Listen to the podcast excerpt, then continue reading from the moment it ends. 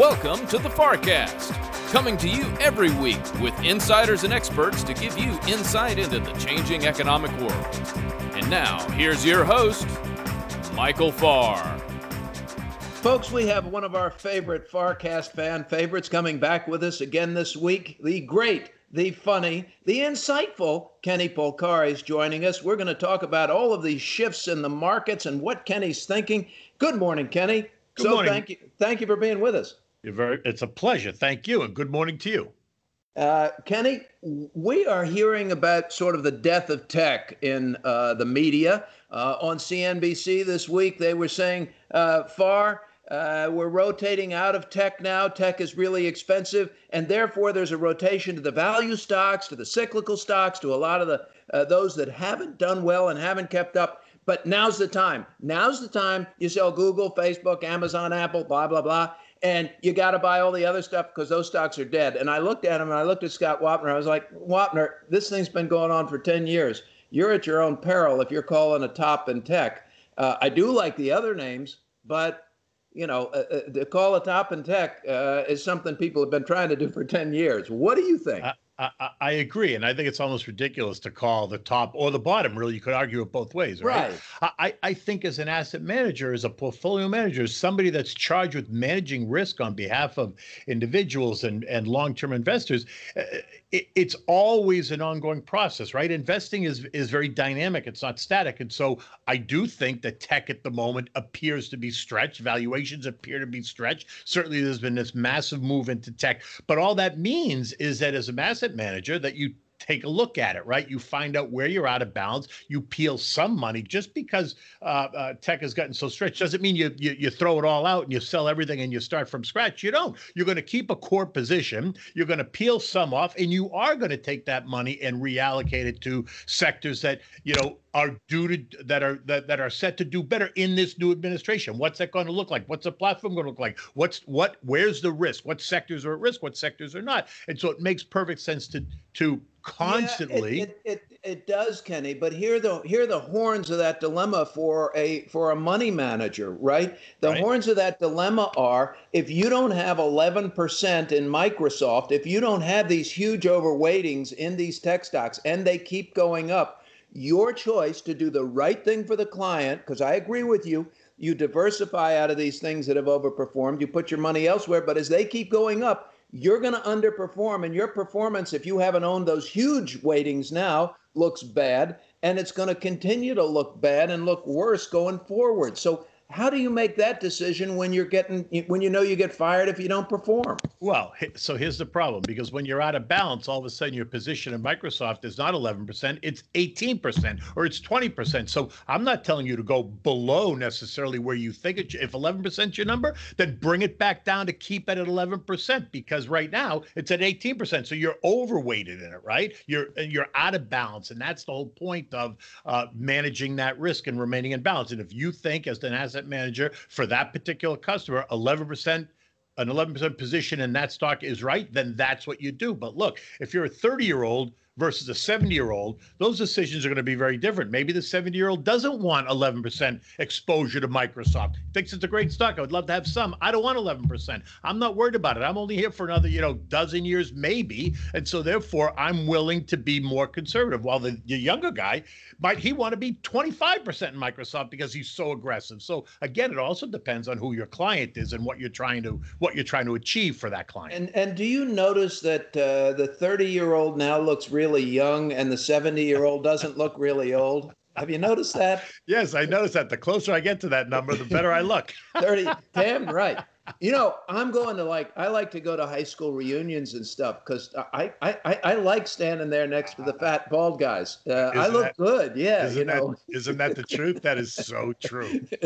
oh, so... it's it's it's uh, the, the, vanity, folks, never goes away. You get just get old and you compare yourself to the other old old people. So I look good for the old people.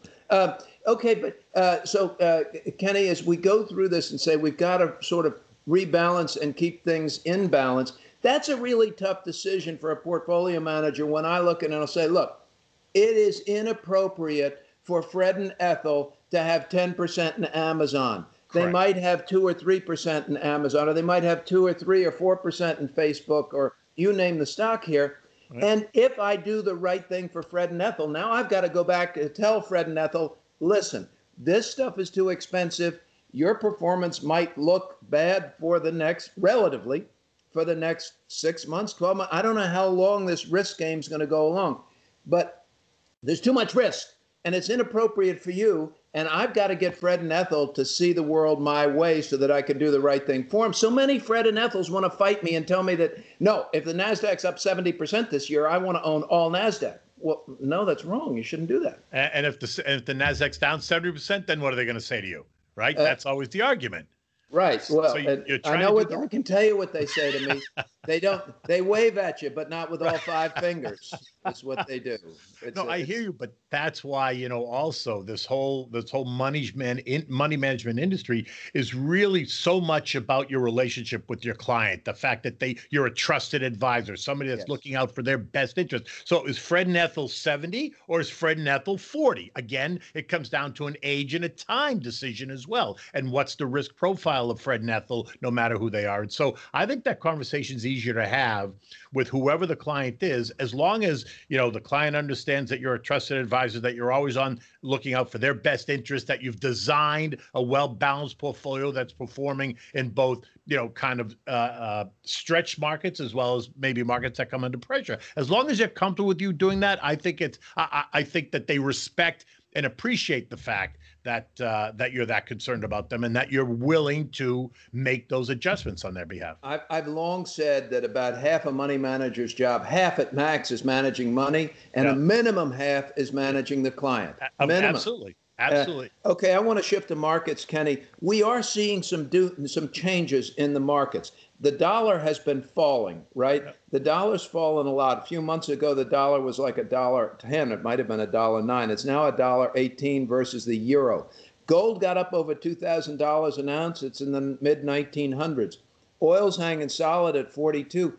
The ten-year Treasury was fifty-two basis points last week. Got almost to seventy basis points this week 68 basis points. Ladies and gentlemen, you see the 10 year Treasury go from 52 basis points to 68 basis points today. That's a big move in the Treasury, and the dollar is still weak.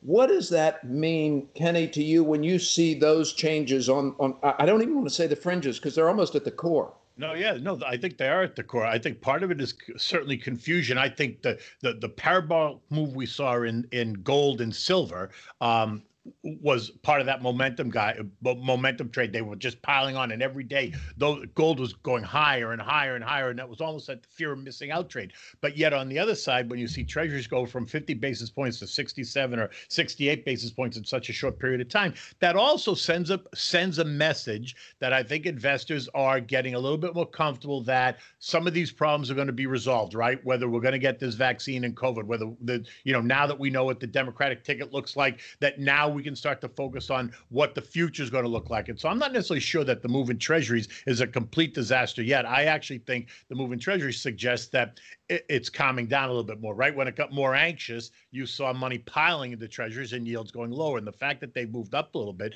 suggests to me that maybe, and look, they're still relatively low, but um, uh, but they're up from where they were, and so it suggests that maybe people are getting a little bit more comfortable. On the other hand, I think the dollar weakness is going to remain for a while, with the Fed and every other central bank around the world, the Fed anyway, uh, continuing to provide stimulus. I don't think uh, you're going to see the dollar move higher. It's broken all its trend lines. It's now trading. Uh, it's probably found a base right in here, but I think it churns in here for a while uh, until we get through the election season.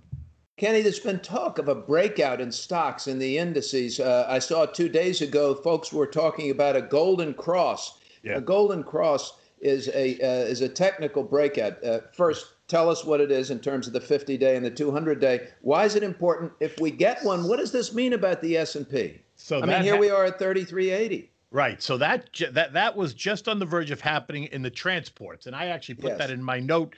Uh, I put that in my note the other day because I thought it was significant. But the golden cross is when the short-term 50-day moving average trend line crosses up and through the long-term, the 200-day moving trend line, but it crosses from beneath it up and through it. Right. So it's yeah. it's an ascending uh, an ascending uh, line, and that typically suggests that uh, the mood has changed, and you can see it. Look at what's happened to the transports. I think they're up ten days in a row straight, and if you look at them, that almost looks parabolic, but you could see that that trend was coming. And when the transports and the Dow uh, move in sync like that together, that's just another positive sign. And although I agree that I think the market's okay here, it also feels a bit tired. So I don't by any stretch do I think it's going to crash, but I wouldn't be surprised, and we keep talking about this, if it just churns here a little bit, churns a little bit lower, 3350 level. I think it'll find certainly some uh, some support, and then it continues to try to move higher. And look, we've tested 3386 now four or five times in the last four or five days. We'll probably try to do it again today. I think the market's just a little bit tired, but I do think the Golden Cross sets us up for better days ahead better days ahead and probably higher closes on the year. Kenny, yep. you, you mentioned something when you talk about the Dow transports. At critical points, when the market's beginning to shift momentum and shift direction, you hear experts and old guys uh, who've been around for a while come out and start talking about the transports. Right. Why are the transports such an important indicator at a time of transition? Well, because transports by definition are trucks, rails, airlines, anything that's shipping, anything that's transporting goods and uh, goods around the world. And the fact that the transports are waking up and starting to react would suggest that there's more shipping, more more truck traffic, more uh, more goods being shipped around the world, and that's a positive economic sign, not only in this country but really it, it would reflect the economy the global economy as stuff starts to move around the world via ship, via air, um, and certainly in this country on train and, and truck. Give us your best advice now, Kenny. We're out of time. Can't believe it. Here we've done it again. Uh, it happens so fast whenever we get to talk to you, and we always learn so much. So thank you so much. And we get great feedback when you're on. So oh, thank you. Yeah, well, no, thank you. Uh, give us give us your view coming into the election here. Uh, you know, we've got a new vice presidential running mate now. Uh, uh, Kamala Harris uh, is it's going to be Biden Harris.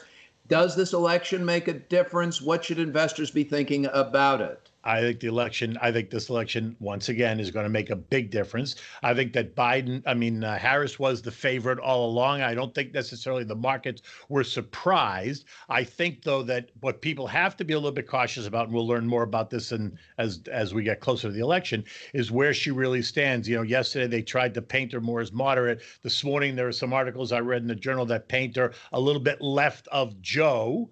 So she's yep. not as far left as Bernie and Elizabeth, but he's left. She's left of Joe, and so we'll see how that plays out. Wall Street apparently is welcoming the Harris trade. They think that she's she's not necessarily going to be uh, bad for the market. We saw that kind of in in some of the action yesterday. But what's going to be important is now the conversation going forward. Energy, the energy sector, the tech sector. Are they going to look to break it up? Are they going to look to regulate financials? Healthcare, all those sectors are, are now going to rise to the top in terms of uh, being in focus uh, for asset managers and for investors as we see what the platform on the democratic side is going to look like and where the opportunities and or risks may be. So you know you got to stay awake and you got to stay attentive and you got to stay close to your advisor. Stay close to your advisor. Great advice from our friend Kenny Polcari Kenny, thank you so much for being with us again this week. Kenny, by the way, is the founder and CEO of Kace Capital Advisors, senior market strategist for SlateStone, also at the Campfire, CNBC commentator. Uh, he was on the New York Stock Exchange floor for oh about 156 years. Um, he uh, he was he was there when they opened the exchange and was friends with God when they were both young. Uh, Kenny, thanks so much for being with us on the FarrCast. You're the best, man. You're welcome. Have a good day, Michael. Huh? Ladies and gentlemen, we're going to be right back with Dan Mahaffee. We're going to follow up on this political conversation. Uh, and then Stephanie Link, also CNBC and a terrific investor, uh, one of the best, when we come back on the FarrCast. Thank you for joining us on this week's FarrCast. We'd like to invite you to follow Michael on Twitter and LinkedIn. On his social media feed, you'll find links to all of Michael's media appearances, articles he's been quoted in in such newspapers as the Wall Street Journal and Washington Post, and of course, the FarrCast. Additionally, Michael shares some of the articles we are reading at Farr, Miller & Washington every morning that we feel have bearing on the investing landscape. That's Michael underscore K underscore Farr on Twitter and Michael Farr on LinkedIn. And now, back to Michael and the Farrcast. Welcome back to the Farrcast, and now here's your host, Michael Farr. Welcome back to the Farrcast. I'm Michael Farr. You're great to join us again this week, August the 13th. And you say, what could possibly be going on in August? Ah, well, uh, we keep waiting for a break, don't we, ladies and gentlemen? Wouldn't it be nice if the news headlines would just slow down a little bit? It would make Harry Jennings' job a lot harder to find things for us to talk about. But as it is, you know, all of the winds are blowing Harry's way because there's just too much for us to talk about as he plans each week's FarrCast. Uh, this is the segment where we talk about politics. When we started the FarrCast over three years ago, uh, Harry and I had lengthy discussions about whether we needed to discuss Washington politics every week. I mean, would we have enough to talk about? Uh, sadly, we have. uh, yeah, don't you wish you'd said no to the politics part on this? We could have just had a low stress podcast. We would have all been happy sipping umbrella drinks, but no, Harry and Michael had to bring in a politics guy. Had to bring I in am. the politics, and there you are. Dan Mahaffee yep, manages the uh, Center for the Study of the Presidency and Congress's policy programs. He's corporate secretary to the board. He's responsible for the research and policy prioritization. Um, he is a Washington insider. Uh, he is an expert in things China. Uh, he's also on the uh, board at the uh, Chicago area Dr. Scholl Foundation, but really a Washington insider who understands Capitol Hill. His analysis is brilliant, and we have really learned so much from having Dan on for the past three years. And we're getting ready to go into season four, ladies and gentlemen, coming up in September. Can't believe it. Dan, thanks for being with us. Thank you for having me, Michael. Good to be talking with you.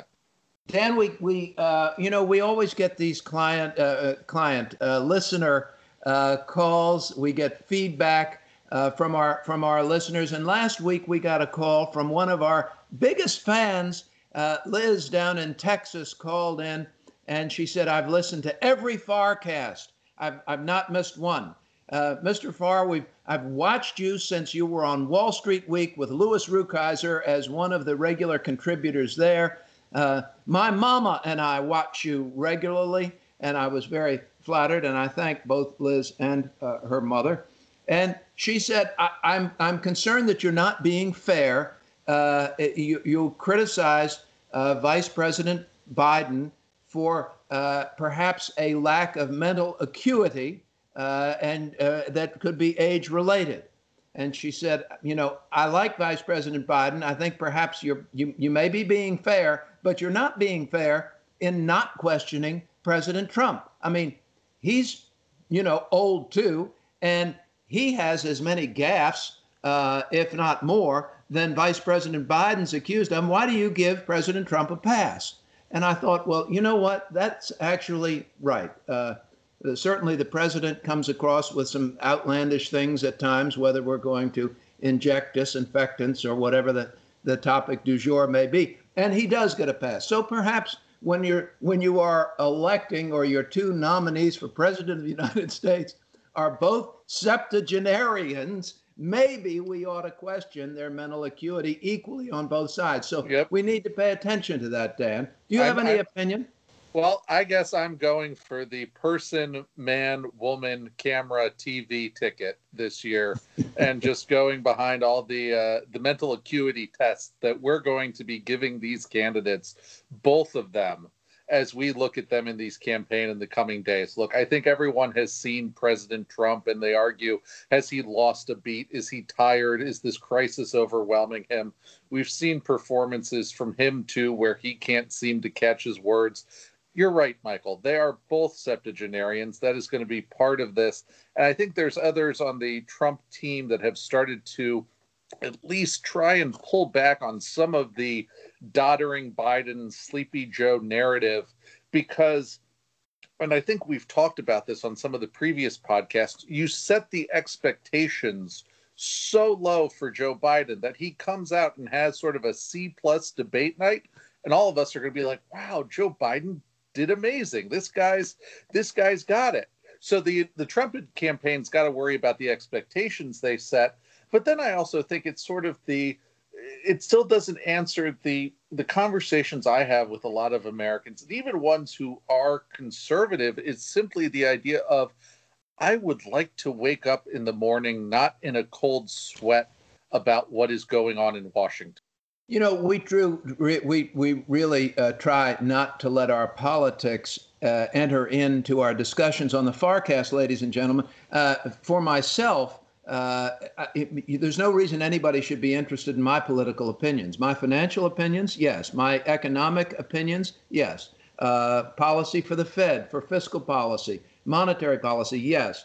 Uh, I will tell you what I think of the economic proposals from political candidates, but I will give you the economic and business and investor point of view, not a political point of view. So we, we really try to do that. We are human and we do fail at times. But Dan also works, uh, Dan Mahaffee also works at a nonpartisan think tank in Washington, D.C. So they, they are doing their very best to keep it down the, the middle as well. No, and I think you have to keep it down the middle and realize that in, and I think too, we've seen it, and I know we'll probably get on to Kamala Harris uh, towards the, the end bit, but I think when we look at what's going on with these deals and when we're discussing some of the things in the Postal Service, uh, measures, you see both sides not grasping the the enormity of these challenges and the politicking. And i think both parties deserve some of the equal blame right now when you start to see the the the challenges in deal making and negotiating. But when you talk about the the mismanagement of the crisis and the executive powers and what we're seeing on these negotiations, and I think it, it really ties in too to what we see with Meadows and Mnuchin on these stimulus and relief negotiations with Congress, is that there's no clear definition of what the political goal or ideology they want out of these negotiations is. Meadow is being very small government. He thinks they've spent enough. We look at the numbers today. The, the deficit for this year already hit three trillion. Yes. We're in August. Right. I mean, so this Meadows, is going up big. This is going up big. So Meadows is going to be there saying, "Look, it's it's the small government. We need to do this."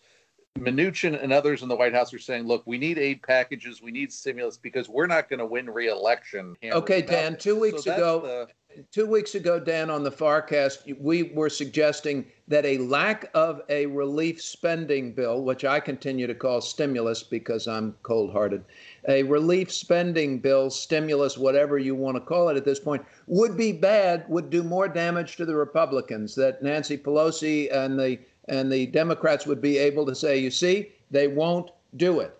Is it two weeks later now? We are farther from a deal than we were two weeks ago, it seems. Uh, do you agree we're farther away from a deal than we were two agree, weeks ago? I agree we're farther away from a deal. The pressure is now Nancy Pelosi was in a good position it's going to be how long can the moderate Democrats who won flip districts and gave them the House in 2018, how long can they go on without a deal now, too? Along with the Republicans who are vulnerable in the Senate, there's House Democrats who are vulnerable too. That's the Are, are you saying this isn't necessarily a win then for the Democrats at this point? I don't think it's a win if this goes on another two, till the end of the month. Was the president brilliant in in uh, passing his own stimulus? I mean, he passed it. He he went into the room. He came up with the proposal. He voted on it by himself, and apparently it passed. And that's what he announced. Look, I, I, I think the problem with this one is it's it's not like the wall on the border where he can show uh, uh, the same segment over and over again and tell his supporters he's done something. People are going to actually expect the checks in the mail the stimulus, these measures, they're going to, you know, I don't know any small business or payroll provider who's looking forward to handling how they do this payroll uh, uh, relief measure.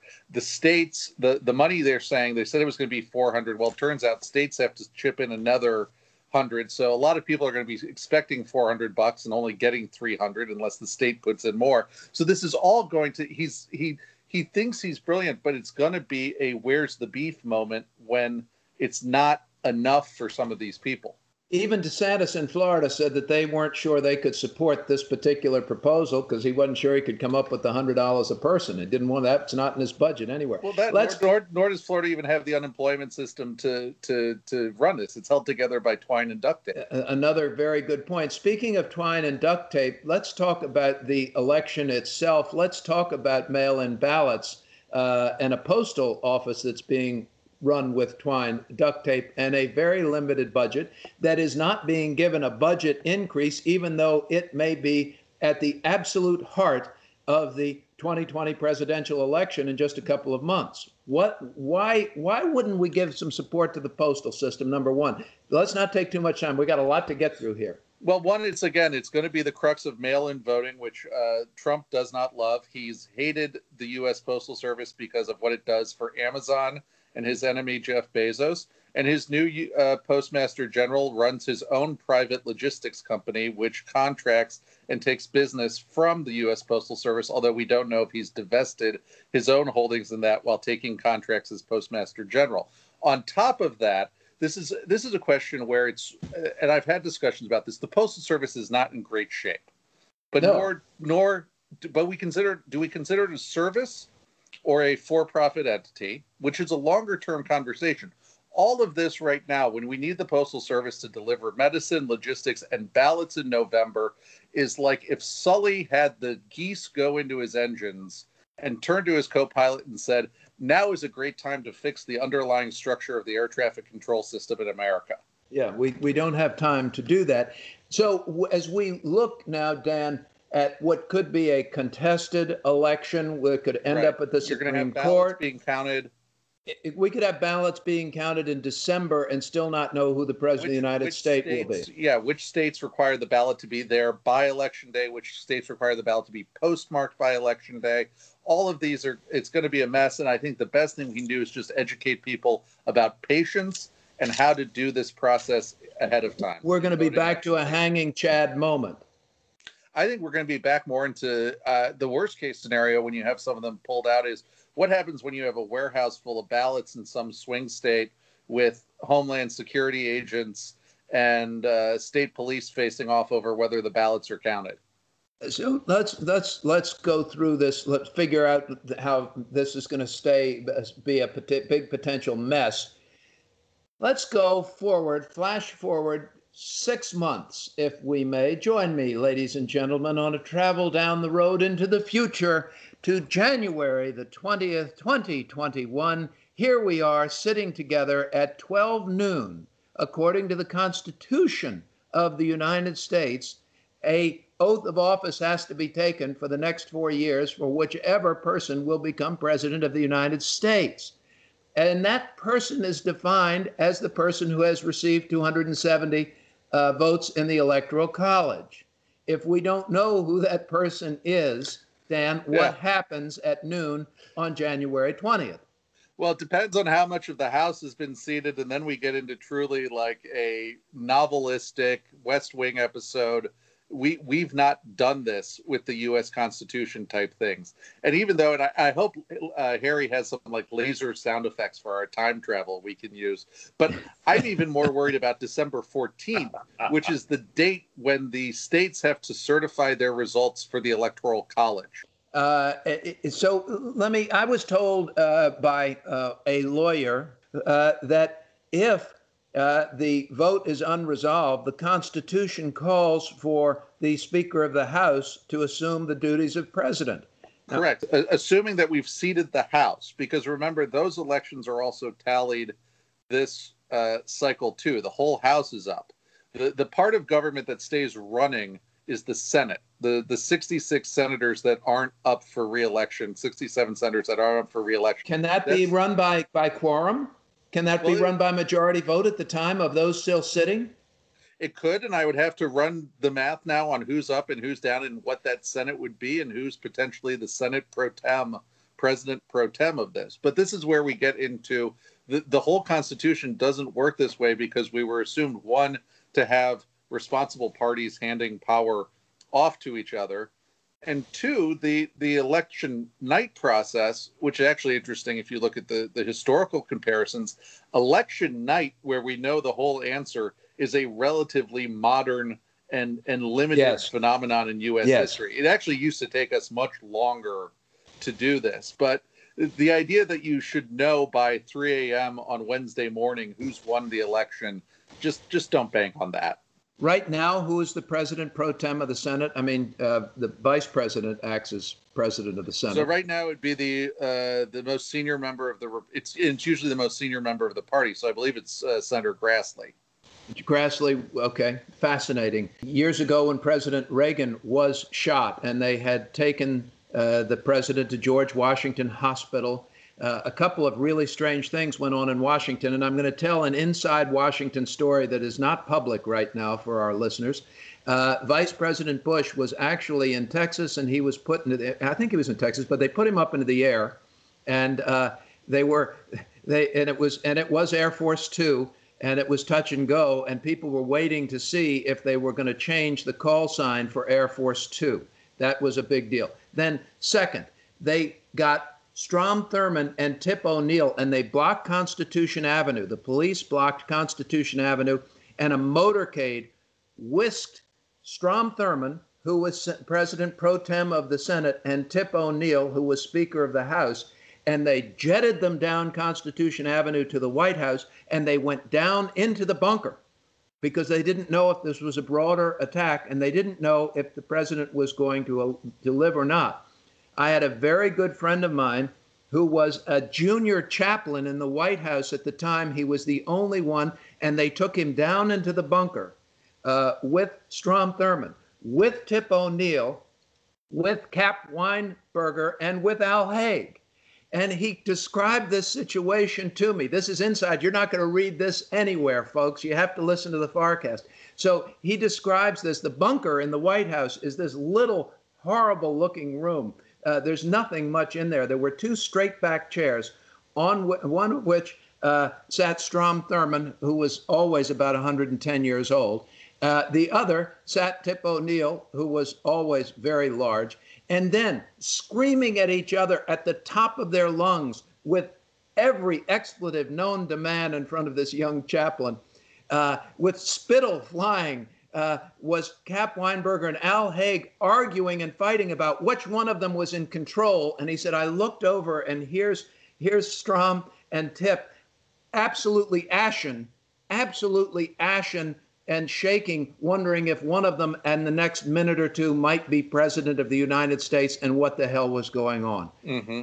I mean, you know, you think that all of this stuff uh, is organized. You think that all of this is great system, uh, that the American system is just, you know, some well-oiled machine. You watch the Secret Service whisk the president in and out of places, and you say, "Oh, all of government must run like that."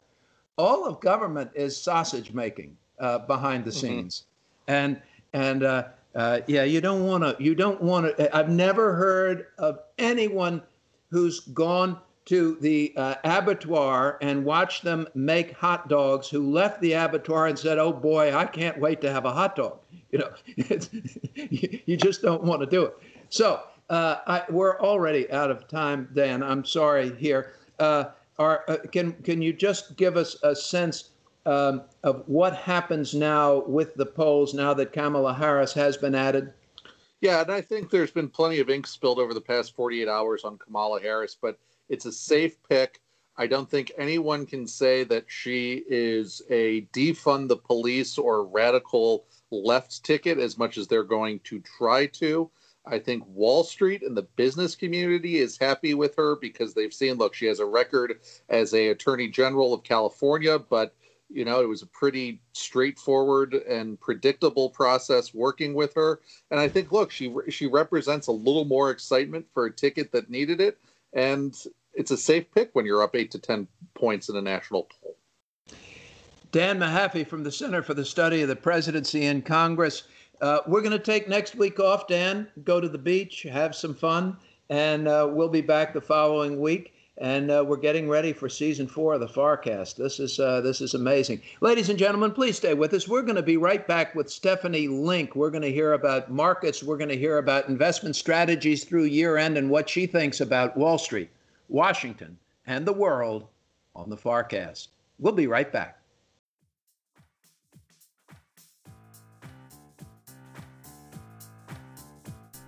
Thank you for joining us on this week's FarrCast. Every week, we bring you experts and insiders to give a deeper understanding of our changing world.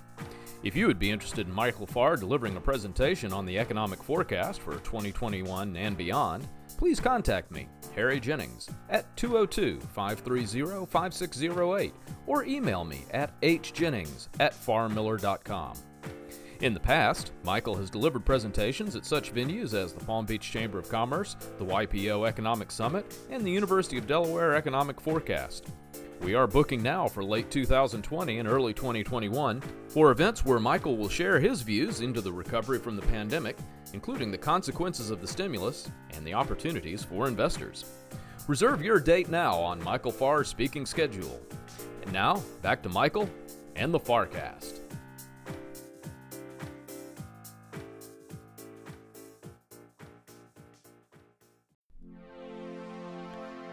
Thank you for joining us on the FarrCast. And now, back to your host, Michael Farr. Welcome back to the FarrCast, where we cover Wall Street, Washington, and the world. Terrific segment with Kenny Polcari, uh, talking a little bit about what he's seeing in the markets, and we're and and then we went to Dan Mahaffee, listening to what this new uh, Biden Harris ticket might mean and what a contested election may mean and what happens on January the 20th uh, if, in fact, we don't know who has received 270 electoral college votes. As we try and process all of this information, we turn to a FarrCast fan favorite. Stephanie Link is the chief investment strategist at Hightower Investments. Uh, it's a national wealth management firm uh, that they do investments and financial and retirement planning. She's a CNBC contributor. Ladies and gentlemen, when you see Stephanie Link show up on your television set, take it off a mute, get a pad and pencil, take some notes. This is one of the best people you're going to hear on CNBC. Stephanie. Link, welcome back to the FarrCast. Oh, you're so kind, Michael. It's so great to be here. Thanks for having me. I don't say that about everybody. You know that. Uh, not there's not everybody that you want to listen to. I love them, but you don't want to listen to them every every day.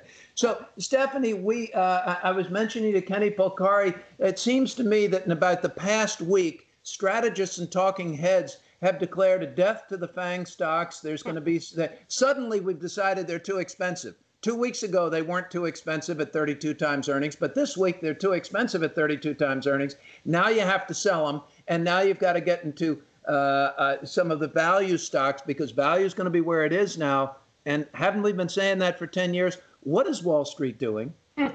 it's funny.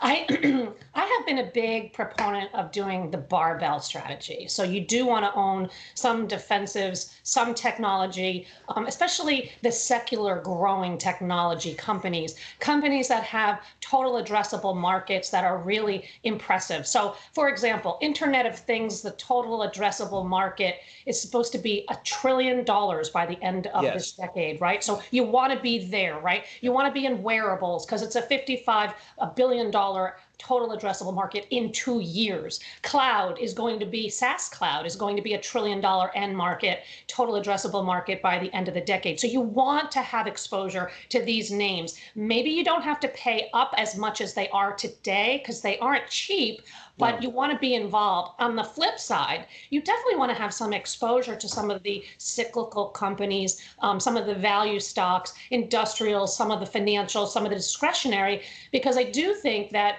as this stimulus continues to get into the system, and we've got um, fiscal policies and monetary policies, and it's as much as 44% of US GDP. It's huge. That is a tailwind to get this economy back in shape eventually. It's not going to happen right away, but I think this time next year we will see better growth and as a result better profits. And you want to have exposure to the companies that have are that are economically sensitive, which happen to be value stocks. So, but for value really to work, Michael, you know this better than I, you need better than expected growth and you need a little bit of inflation. And what we don't have is we don't have inflation yet, although this week was sort of interesting with the PPI and CPI's numbers coming in hotter than expected. I saw those come in hotter than expected. And I've been seeing, I think we've seen some stealth inflation in different areas. I mean, you know, housing prices have been creeping up, stock prices are certainly going up. If you look at healthcare and other areas, we have seen some inflation. It's going to be interesting to see what happens in education.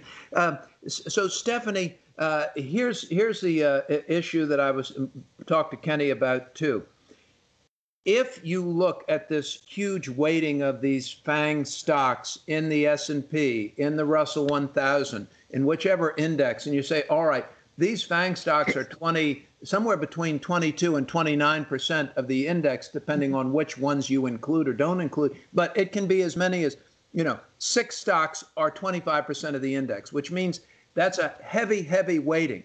So if you look at Fred and Ethel and say, Fred and Ethel, you shouldn't have 25% in six stocks that are trading at all time highs at a market that's nearing its highs, you pare them back, you make the shift for them because it's the right thing to do, and those stocks continue to tear. You're making a decision for Fred and Ethel to put them in a position where they're going to underperform the benchmark in order to do the right thing for them. How do you do that as an investment manager?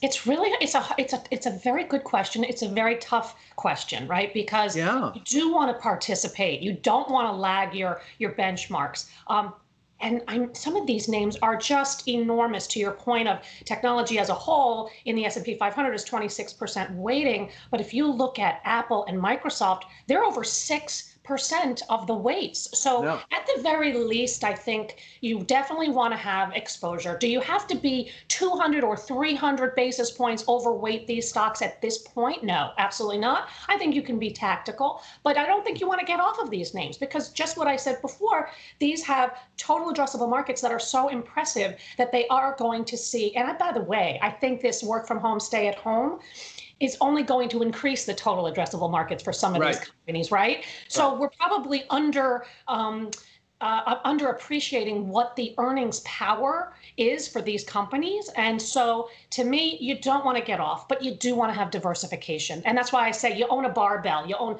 some of these names, you own some healthcare, you own some cyclicals. You don't want to be on one whole side of the market. It just doesn't. It just doesn't make sense to me. Yeah, I, I mean, I I agree with you, uh, uh, and I agree with you completely. And by the way, if the right advice to Fred and Ethel is, uh, look, they in order to performing, if you if we're really going to perform and or try to outperform the benchmark, if that means you have to have too much risk in your portfolio, there are times when the investment manager and investment counselor has to say, look, this is too much risk for you, Fred and Ethel. Mm-hmm. We're going to go here. We're going to get rich slowly. We're not going to expose you to that because you can't afford the downside.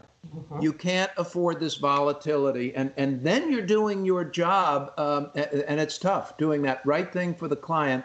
Uh, uh, so I, I'm, I'm going to shift. Now, Stephanie, if I if I may, it's always so cool to talk to you. Um, thank uh, you. What is it? So thank you. What what does it mean if we don't get this stimulus package for another month for markets? And what does it mean if we have this election that isn't settled until January? Let's let's let's talk about a no stim because in Washington, as of last night, we are farther apart from a deal than we were two and a half weeks ago when we thought we'd have one within two weeks. Mm-hmm. I think the market is absolutely not pricing that to happen. And I think the market is pricing to get another trillion or so in terms of fiscal policy. I do believe you're going to get it. I think this is Congress, and this is what Congress does, right? They constantly go at it and they're constantly debating and discussing and arguing and and there's and they're and they they send out messages that may not be actually true. They may be closer to the to, to an agreement than we actually know but they're saying things so that each side looks better if you will right? And they're trying to get things right? That's the whole part of negotiations. So i think you're going to get it and i think you're going to get it at the, by the end of this month or early september th- there's just absolutely no margin for error. We need it. The consumers need it. The small, medium businesses need it. Uh, the school systems need it to get the kids back to school safely. So there's a lot here that is needed. And I think both sides understand that, but this is a negotiation. If it does not happen, Michael, I think the market goes down pretty darn hard. In terms of the election, I mean, I think you know you know this again better than I that the market is, does not like um, you know uncertainty, and it would be clearly un, un, un, not a good thing if we don't get the result on the day of where we when we vote. Um, I do think we are going to vote. Um, on that day. I don't think they're going to move it like uh, President Trump wants to. Right. But um, I, I, think that if we don't get an answer, you'll have some bumpy uh, some, some bumpy times in the marketplace.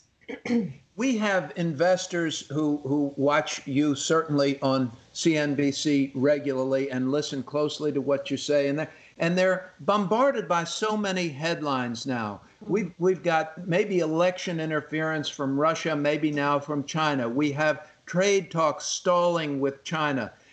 How do you prioritize the various headlines that hit you every day and try and think about them in terms of how that's going to sort of filter into the way you think about your portfolio and your strategy because i think a lot of folks walk around feeling overwhelmed yeah yeah i would agree because especially add on social media right so you go oh. onto twitter and you go yeah. facebook and and LinkedIn and you're reading all of these articles, I say turn it off. That's what I say. now, don't like tell CNBC I said that, but no. I do. I truly believe that because you can get really wrapped up in all of the day to day. Let us, let you and I, like let let us figure that out. Let us process what we think is important. But Fred and Ethel, you turn the TV off and you trust your advisor and that your advisor is going to focus on fundamentals on high quality companies. And oh, by the way, if we have a situation like we did back in March and April when the market fell, I know you were in there buying high quality companies. I was upgrading my, my portfolio, looking at good balance sheets when I also looked at dividends and I call them accidentally high yielders yes. because they fall, right? And that means the yield goes up. But if they have good liquidity and cash positions and they've got good market share and management teams, that's when you want to be buying, right? We buy low, we sell high. So well, we're supposed to, but we keep, I mean, we're supposed to, but we keep hearing, you know, folks tell us to buy these stocks that are still pretty high. It looks like to me uh, because they've got momentum behind them. Momentum trades work as long as the momentum works, but when it doesn't, and that momentum goes the other way, oh boy, this it, it, that is very painful. And that's why you have to be diversified. And that's why you have to own high quality companies. That's what I do. I own blue chip companies and I constantly focus on the fundamentals, looking at, you know, the balance sheets and the income statements and, and how they're delivering and how they're executing. And are they buying back stock? Are they increasing their dividend? There are all kinds of things to look at. Let let us figure that stuff out and and and filter out the noise um, as best that we can. But uh, I know it's hard to do. it definitely well, is hard to do. So we have a we, we we have an election coming up in a couple of months here. Uh, we're coming into year end in one of the strangest years I remember in my career. I'm I'm sure in your career as well. What what give us a little bit of final advice for Fred and Ethel? Yeah, I think your first advice is very good. You know, uh, don't obsess about all of the daily headlines. You have professionals who are working for you and are thinking about this stuff truly 24 7. Mm-hmm. I never shut down on what I'm thinking about in the markets and the economy. I know you don't, because you and I get to talk about this more frequently, and it's it's kind of fun when you. I mean, I, it, part of this makes us kind of nerdy. You know that, right? That, that, yes. I mean, this is really what we think is cool. I mean, but but there are nerds like Stephanie and like me who think that this stuff is cool. We're thinking about it all the time. Uh, but we do have a lot going on at the year of a pandemic and a, and a huge recession, depression. What should they be thinking about in their portfolios going into year end as we as we finish up today? Well, I think that there's this old adage, don't fight the Fed, right? Yes. And you learn that. I think, as I mentioned before, the liquidity in the system, so the Fed um, and, and the monetary policies they've put in place and the fiscal policies that have been put in place are very big tailwinds. Let, let, let, me, let me give you a stat. So I mentioned before that if you combine the fiscal and the monetary policies, it's 44% of US GDP. Back in 2008, the last quote unquote crisis, the fiscal and monetary policy that, that were put in place only was 5% of US GDP. So we're at 44%. It's an enormous amount of money in the system. And so that is a tailwind. And that is something that you don't fight. And a lot of investors have fought it. Um, but you know what? We've been doing this a long time and we we are focusing on the fundamentals and I think you want to continue to stay diversified, but I think you want to continue to stay in the equities market because there really is no alternative at this point.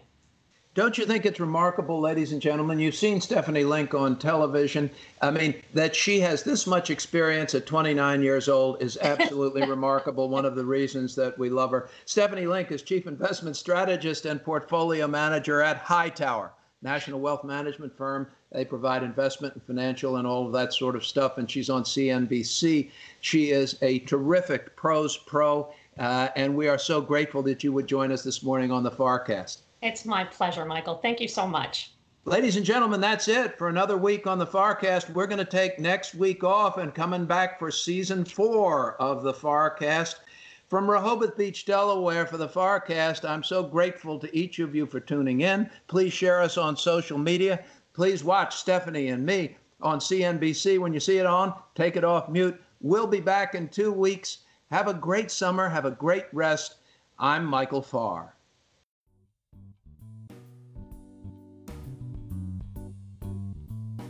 Thank you for joining us on this week's FarrCast. We hope you enjoy the show as much as we enjoy making it, and we'll share with a friend. A special thanks to Michael's guests, Kenny Polcari, Dan Mahaffee, and Stephanie Link. The FarrCast is produced by Michael Farr and Harry Jennings and is available for free on Apple Podcasts, Spotify, Stitcher, and all major podcast platforms. Please subscribe and don't miss a minute. We'd love to hear from you. You can reach us at hjennings at farrmiller.com. Let us know any questions or comments you have and topics you'd like us to cover as we begin season four of the FarrCast coming soon. Would like to remind you that the FarrCast podcast is for informational purposes only and should not be considered legal or financial advice. Any mention of a specific security should not be construed as a recommendation to buy or sell, and please be aware that past performance is not a guide to the future performance of any index fund, manager, or strategy. The information, statements, comments, views, and opinions provided in this podcast are general in nature and are not intended to be and should not be construed as the provision of investment advice by Farr, Miller & Washington or any firm any of our guests may represent. Farr, Miller & Washington does not make representation or warranty as to the accuracy or completeness of any of the information, statements, comments, views, or opinions contained in this podcast. And before you make any investment decision, we strongly recommend you consult with a financial professional to determine what may be best for, for you and your individual needs and your goals. And if we can help at Farr, Miller & Washington, please reach out to me at hjennings at farrmiller.com. We are here to help, and I'll be happy to put you in touch with one of our investment professionals for a review of your portfolio and your investment goals. Join us in two weeks as we begin season four of the FarrCast. Go beyond the headlines every week. The FarrCast, Wall Street, Washington, and the world.